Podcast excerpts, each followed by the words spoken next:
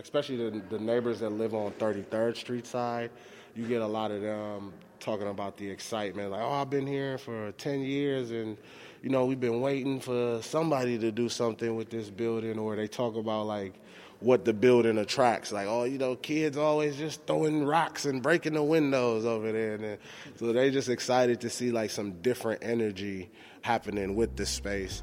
So I'm just excited to see what all comes out of it. A while back, members of 88.9's team toured the old Briggs and Stratton building on 32nd and Center. It's being renovated to host a housing complex along with a community center. Rayhainio A. Boynes, also known as Ray Nitty, which we'll be referring to him as throughout this piece, and Q Elamine gave the tour. Put a light on. Ray Nitty is the creative and political consultant to the project as well as a partner.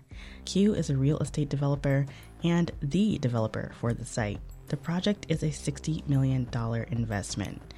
Ray Nitty says that he sees the upcoming site as a means of keeping homegrown talent in the city, as it's an investment into the areas that get overlooked.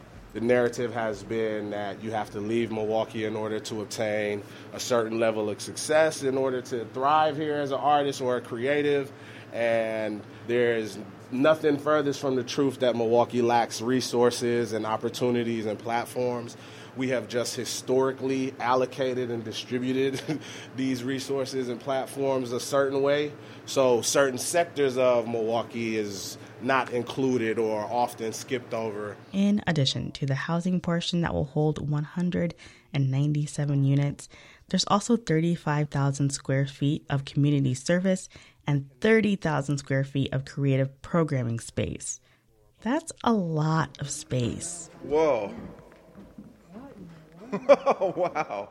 They're building basketball courts and chess spots for communal action and a playground for the kids. They already have businesses signed on to open up when ready. Sharp Creatives will be moving into there. Michael will be moving in. Ray Nitty says that when the Briggs and Stratton building became vacant, it affected the surrounding neighborhood. Money, jobs, you start seeing houses being torn down. So Ray Nitty says having houses and businesses occupying the space will help revitalize the area. Bring that energy back, bring creativity back. The development has been 4 years in the making thus far.